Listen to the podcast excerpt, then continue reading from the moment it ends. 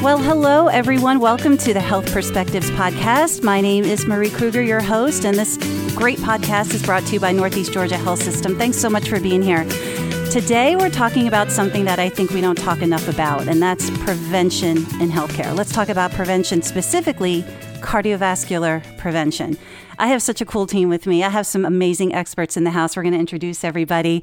Uh, welcome, Anna. How are you? Hi, I'm great. How are you? I'm great. So, you are a dietitian for the Center for Cardiovascular Prevention, Metabolism, and Lipids. That's right. Is this new? Is this, this like, is new. How yeah. new is this?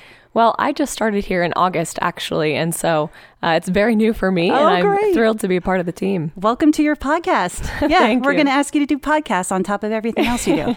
uh, to my left, we have Sandra Porter. She is our health and wellness coach for the Center for Cardiovascular Prevention, Metabolism, and Lipids. Welcome. Thank you. How long have you been with the system? Almost a year. Oh gosh. Okay, so fair every kind of new. Yes. New people. Great.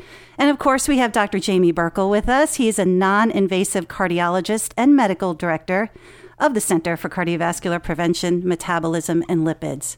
Welcome. Thank you, Marie. And are you new to the system as well? Yeah, I started a little um, less than a year ago, actually. So it feels like this is.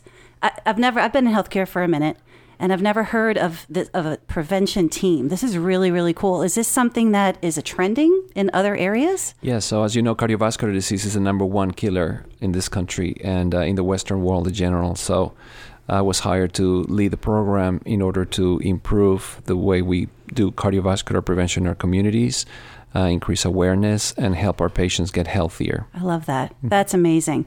So I like to start from the beginning with some some education, right? We don't know who's listening and where they're coming from with with what they know about cardiovascular disease. So, how would someone know if they're at risk for cardiovascular disease? What, what does that look like? So these are people that have either a strong family history of cardiovascular disease. Uh, patients that know that they have high cholesterol or high blood pressure or Perhaps they have a friend who just experienced a heart attack and people that they've known that they had some excess weight or maybe a little diabetes. So these are people that know that there's something going on that will increase the risk of cardiovascular disease and they need to seek attention. Right. And, you know, we, uh, um, screenings, screenings or metabolic screenings are where it's at, right? So, what kind of test would be used to determine if someone's at risk? Let's talk about that. So it's all kinds of tests that we use, but uh, we start with a complete history of physical examination, and then we do an EKG on their first visit, and um, we will also determine if the patient is going to be a candidate to do a CT calcium score, which is a way to evaluate and see if the patient have what we call is subclinical atherosclerosis, okay. which is buildup of plaque and calcium in the coronary arteries, which really sets the stage for future cardiac events, heart attacks, need for stents, and so on. And then we do also a series of ultrasounds. We screen the carotid arteries to see if they have risk of stroke. We screen the aorta to see if they've had an aneurysm or the uh, legs to see if they have any blockage in the arteries to the legs. Okay. So, family history, right? As a woman, uh, family history, you hear about it for breast cancer. Now we're hearing it about it for cardiovascular health. What if I'm super healthy? I run, I, I, eat healthy, but my dad had a heart attack at 45. Right. And I tell my patients this all the time, right? I have marathon runners, vegetarians, people that do everything by the book. Yeah. But yeah, they show up in the emergency room with a heart attack. So I have to remind them that w- you are who you are based on your DNA. And you can't change that. You can certainly change your lifestyle, your diet, how much exercise you do, but you can't change who you are. So if you have a strong family history, that's basically 50% of it. The other 50% is what you do in your life to modify that risk. Wow, 50%. Yes. Oh my goodness. Okay. Um, let's talk a little some definitions. We hear about metabolism.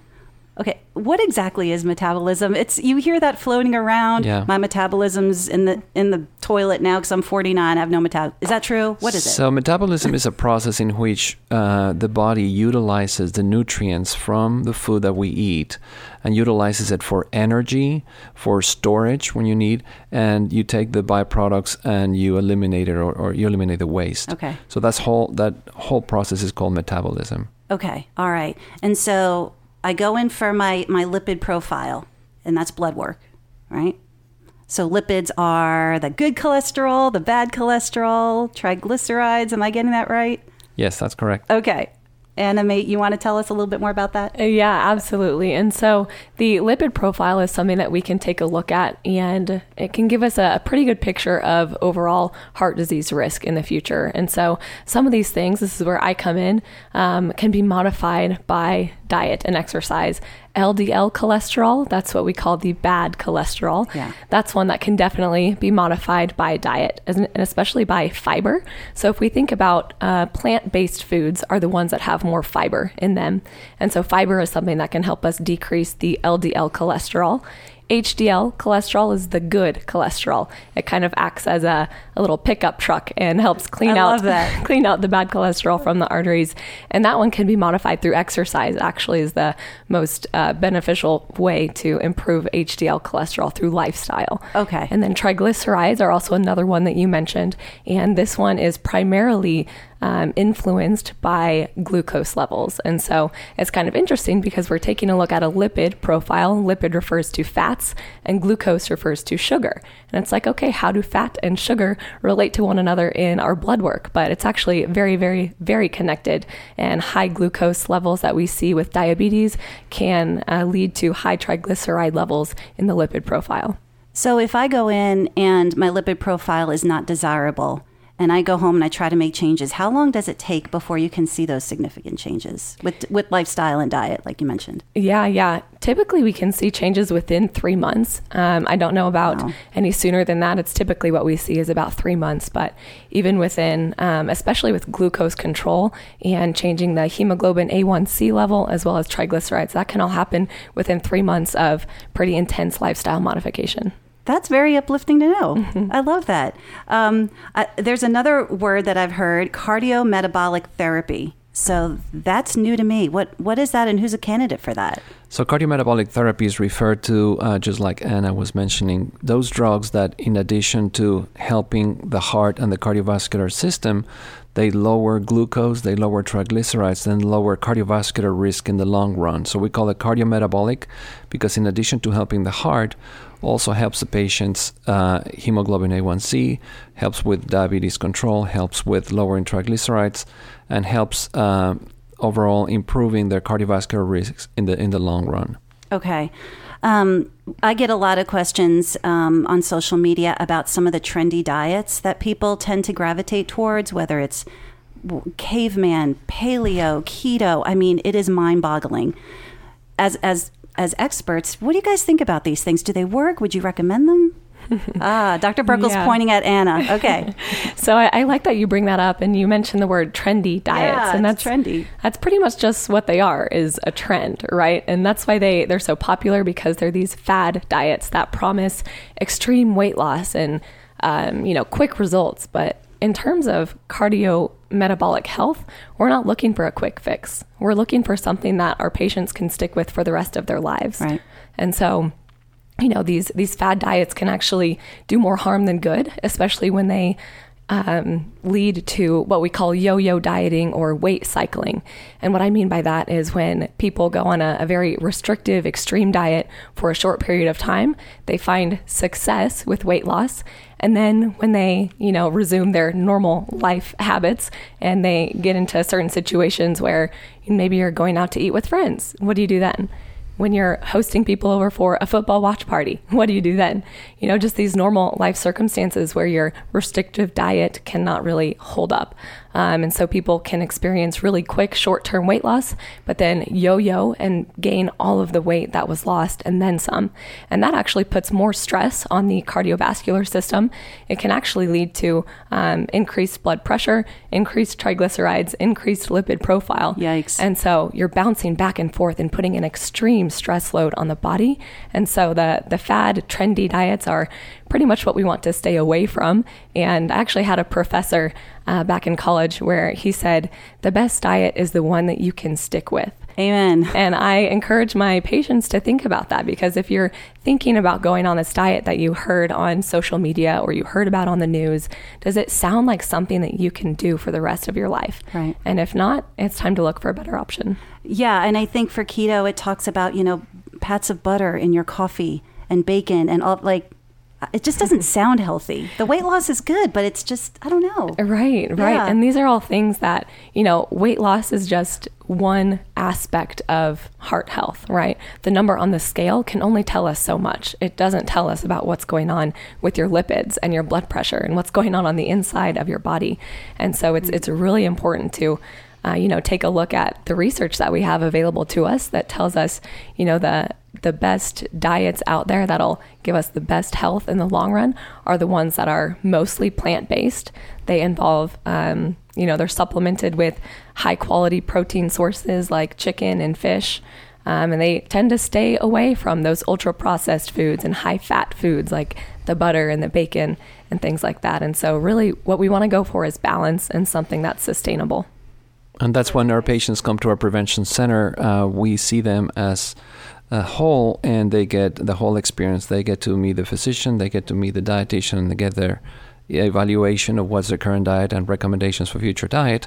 And then they get to see our wellness coach, and that's where Sandy does her magic. Right. And Sandy, I, I have an interesting question for you because we sit a lot. We sit a lot. We're sedentary folks, and I feel like you know, with with the way we work and the way we play, we sit a lot. Tell us a little bit about what that sedentary lifestyle lifestyle does to our bodies. Okay.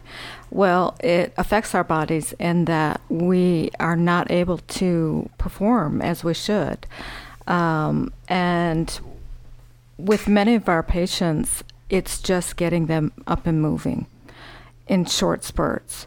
So I like to use a phrase called exercise snacks. So just like you would have a food snack, you would have an exercise snack. So for those people that have uh, a, a job where they're sitting all day, we recommend that you get up every 30 minutes and do a, a walk. Um, or some kind of exercise, and that's where I come in and, and help them um, to find something that they'll like, that they like doing, that is not a chore, because if I go in and say, okay, you need to move 30 minutes a day, uh, every day, um, they may try it for a week or so and then they it, they won't continue with it. So I need to find something like Anna said that's sustainable for them. That's wonderful because sometimes I think you know if you send a patient out the door, you need to eat right and exercise, but how? What? That means so many different things to so many different people. Some people think, oh my gosh, is she telling me I need to run a 5K next weekend? Or you're really talking about moving more. Right. And I, I give them an action plan. Uh, written action plan that we go through. So I break it down into three areas cardiovascular, strength training, um, and muscle flexibility and balance. And the muscle flexibility and balance is is something that a lot of our older patients don't work on, and they need to. All right, Sandy, tell me what you mean about flexibility and balance. What sort of what does that look like for a patient to practice on? So that may be that may look like a yoga um, session, uh, a foam roller session, which is working out with a foam roller. Um, all of these things that increase our flexibility. Um, it may be a, a, chair stretching routine that I can give them um, for those that are not used to um, stretching. And um, we just want them to move, but increase their flexibility and help with their balance because uh, most of our older patients have an issue with falls and we want to prevent that as much as we can. That's amazing because when I think about cardiovascular health and exercise, I I think about get your heart rate up. Yes. That's the only thing that's going to benefit that, but that's not the case. No. And okay. when you put those three, when you use those three components of exercise and put them together, um, it's like a puzzle. And if we're missing two of those puzzle pieces. If someone is just doing cardio but not doing strength training or flexibility training, um, they won't have the optimum results. When you're doing all three at the same time, that's when you'll see the most results in the shortest period of time.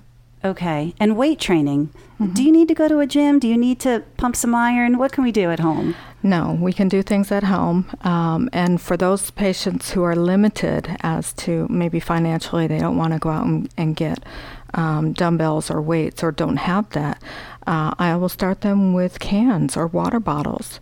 I'm interested in the movement and that's what we um, we educate them on is the movement, the actual movement, and I do that by the written materials that I give them, by videos, things like that. That's amazing. And uh, do they get support from you? Uh, How Absolutely. How does that work? Do you have groups, or you check in with them? How does that work? Yes, we have individual um, check-ins, so we will offer video visits, or they can come in and meet with me, where we will go through the exercises.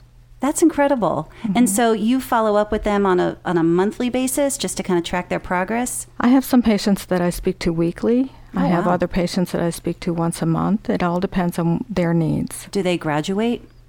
you know, is there a point where you're like, you're good to go? Like, just keep doing this, and you're good to go. No, Okay. it's an ongoing thing. It It's a is, lifelong yeah. commitment. It's a It's life- a lifelong. There yeah. you go, lifelong. And during your stages of life, there is never a, a time where you're 100% all the time. Mm-hmm.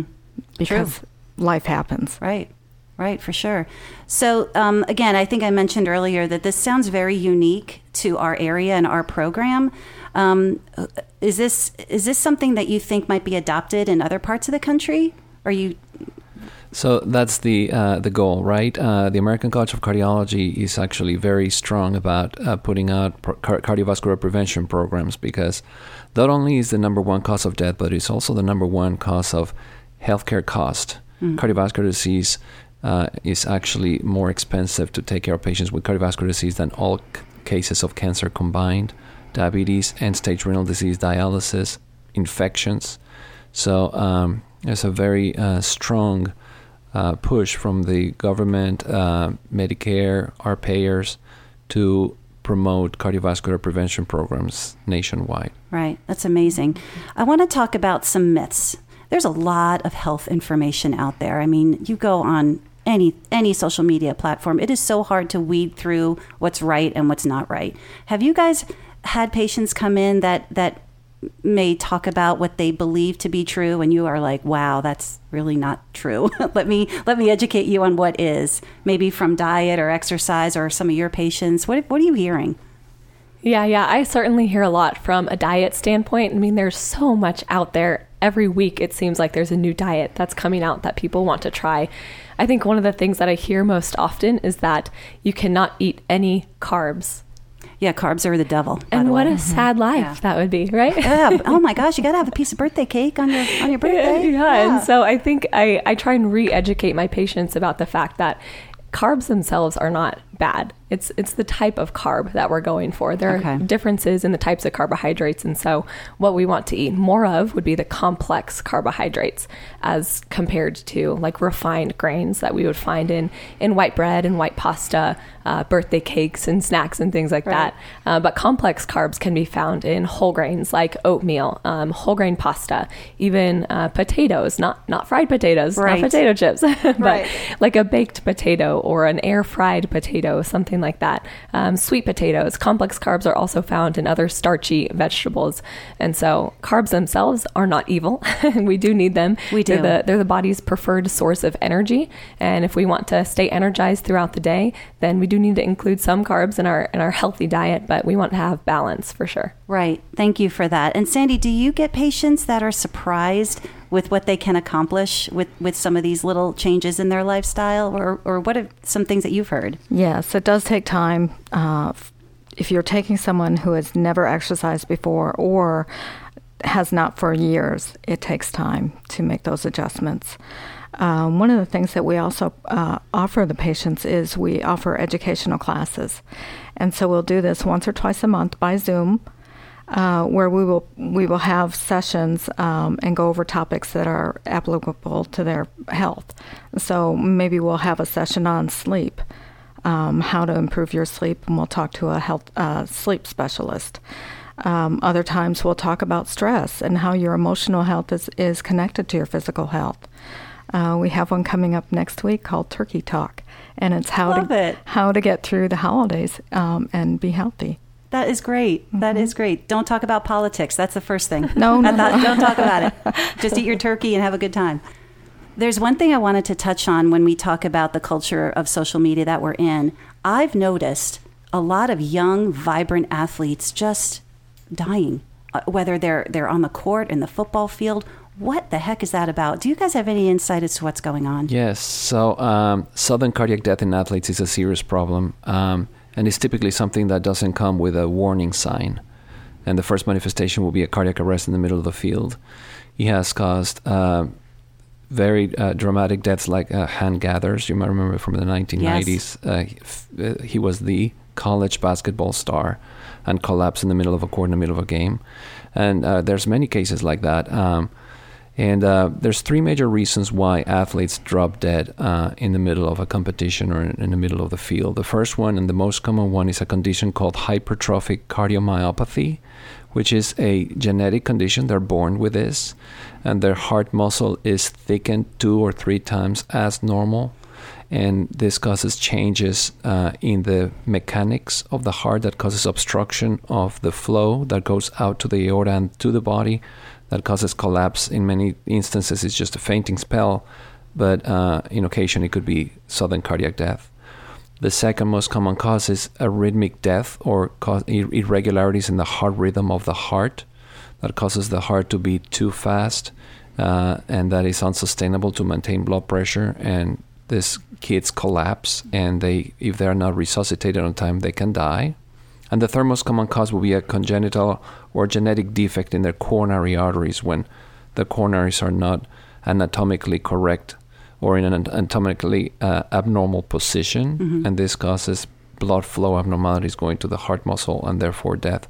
So uh, it's very controversial, right? What do we do uh, to prevent this? Right. And uh, many many um, sports programs uh, recommend, and we recommend this to get just to a routine physical examination because many times a routine physical examination and an EKG will give you a hint of something's wrong with this athlete and hopefully will be detected on time and prevent a catastrophe. Thank you for explaining that because there's so many theories about why this is happening. So I appreciate you clarifying on, on what's going on from an expert. Thank you, everybody, for listening. We're out of time today, but I really want to thank our guests for educating us about this really unique and I think just amazing offering for our patients. Everyone listening, thanks. Don't forget to subscribe and like our podcast and just take care. We'll see you next time. Bye bye.